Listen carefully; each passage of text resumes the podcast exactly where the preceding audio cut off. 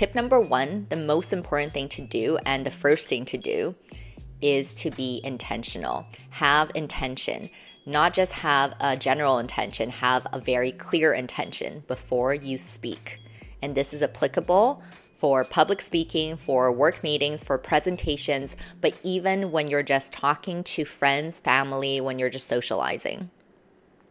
And it's within these daily moments is where we want to practice so that in actual presentations, work meetings, public speaking situations, it's going to flow way more naturally. Next thing to remember, and this kind of comes with the intention setting, is being definitive. And this is the bane of my existence.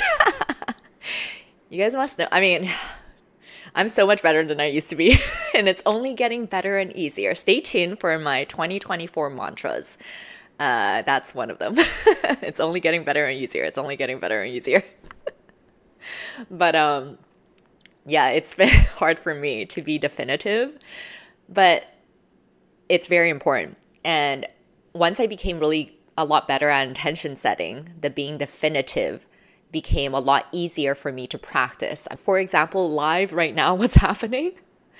Um, because I am intentional and I jot these techniques and tips down, instead of me writing a paragraph for each uh, tip and technique, I just write the point forms. And that helps me remember to just get to the point of each point.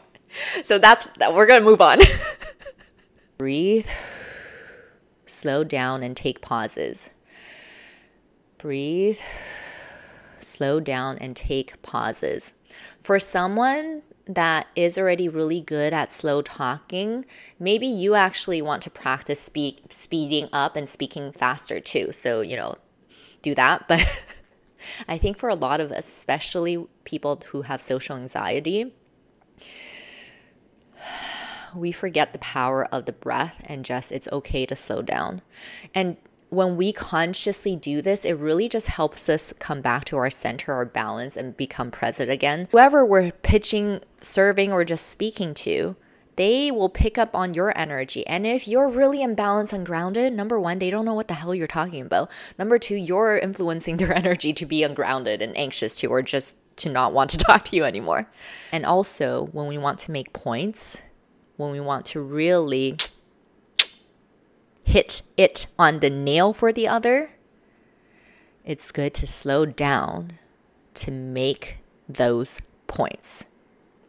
And when we slow down, take a breath, and take a pause, it's going to allow that flow back into talking fast be more entertaining too, reducing filler words and uh, phrases. And it's something that I not only notice in myself, and now that I'm practicing more and more, I see it so much in people. A lot of my coaching clients, um, just everyone around me, especially people that are not in the position of needing to public speak a lot, needing to speak out loud in a more professional or more uh, in a setting where there's many people. So it's okay, it's fine. But if you're watching this video and you want to improve your ability to speak with more potency and power, this is a huge one. Reduce those filler phrases and words. And what are some filler phrases and words? Like, if you're committed to saying like less. When you breathe and you slow down and you pause, you'll remember that point. So things like like or I still say um, uh, I think it's fine, but it's just reducing it a lot more. And again, when we take pauses and when we become comfortable with pauses, that really helps with reducing filler words and phrases too. A lot of times we add in filler words and phrases because we're scared of the pauses. So I think that's a great way to start. That's a great place to start. Just when you're talking and if you if you need a moment to think, or you just have a gap between things you're saying, don't fill it with something. Just let it be. Second to last tip is acknowledgement of the party you're speaking to. And again, this is especially good when you're pitching or serving. Pitching because you want something from this person, or when you're serving, you want to help them, but you need to keep their attention going to know what you're talking about. So, that is why acknowledgement is great.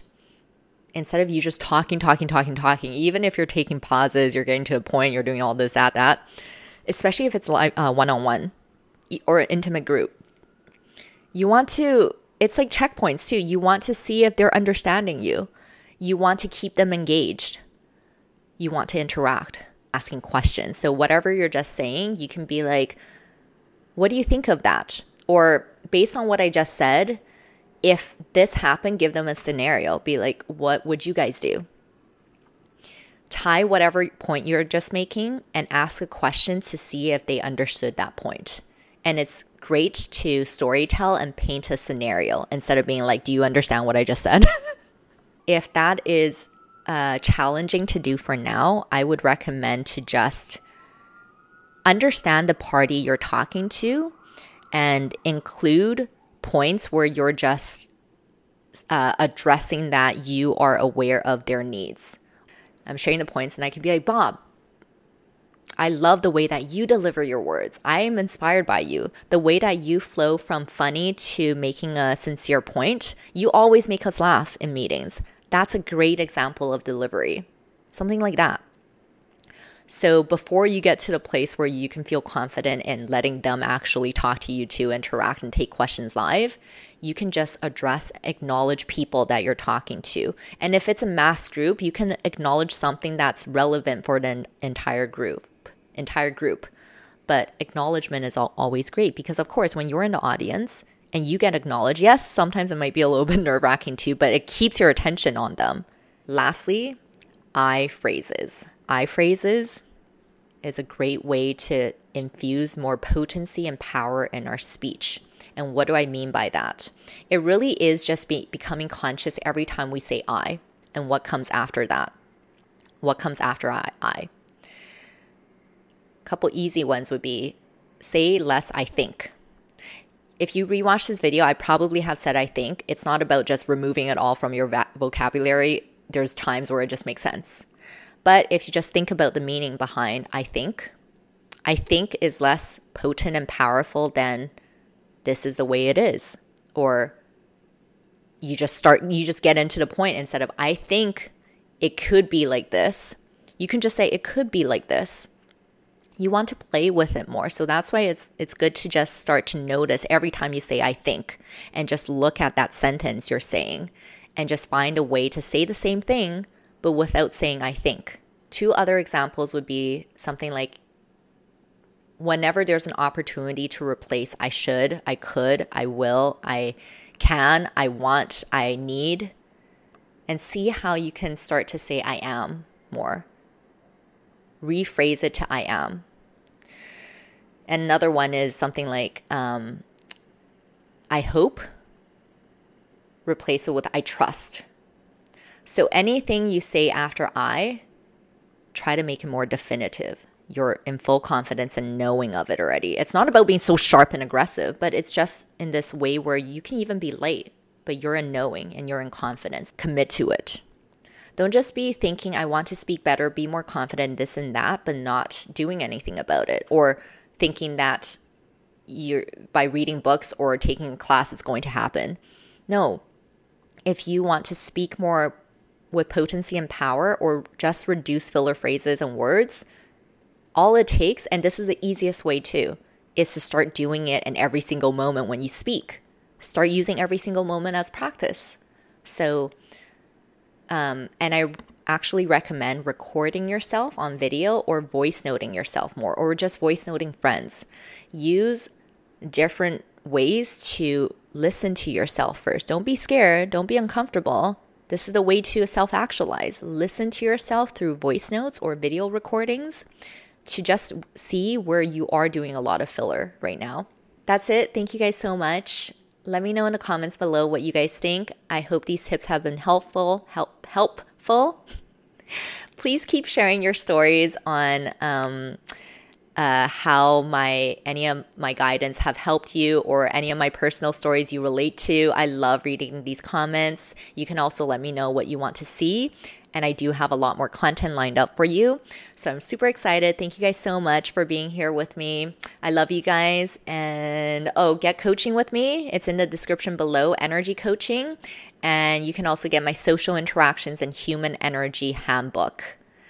Great resource to really understand how we're all interconnected and then the practical techniques to navigate everything.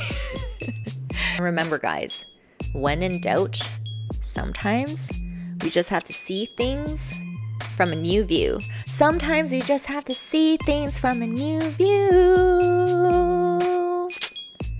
Okay, I'll see you guys next time. Bye.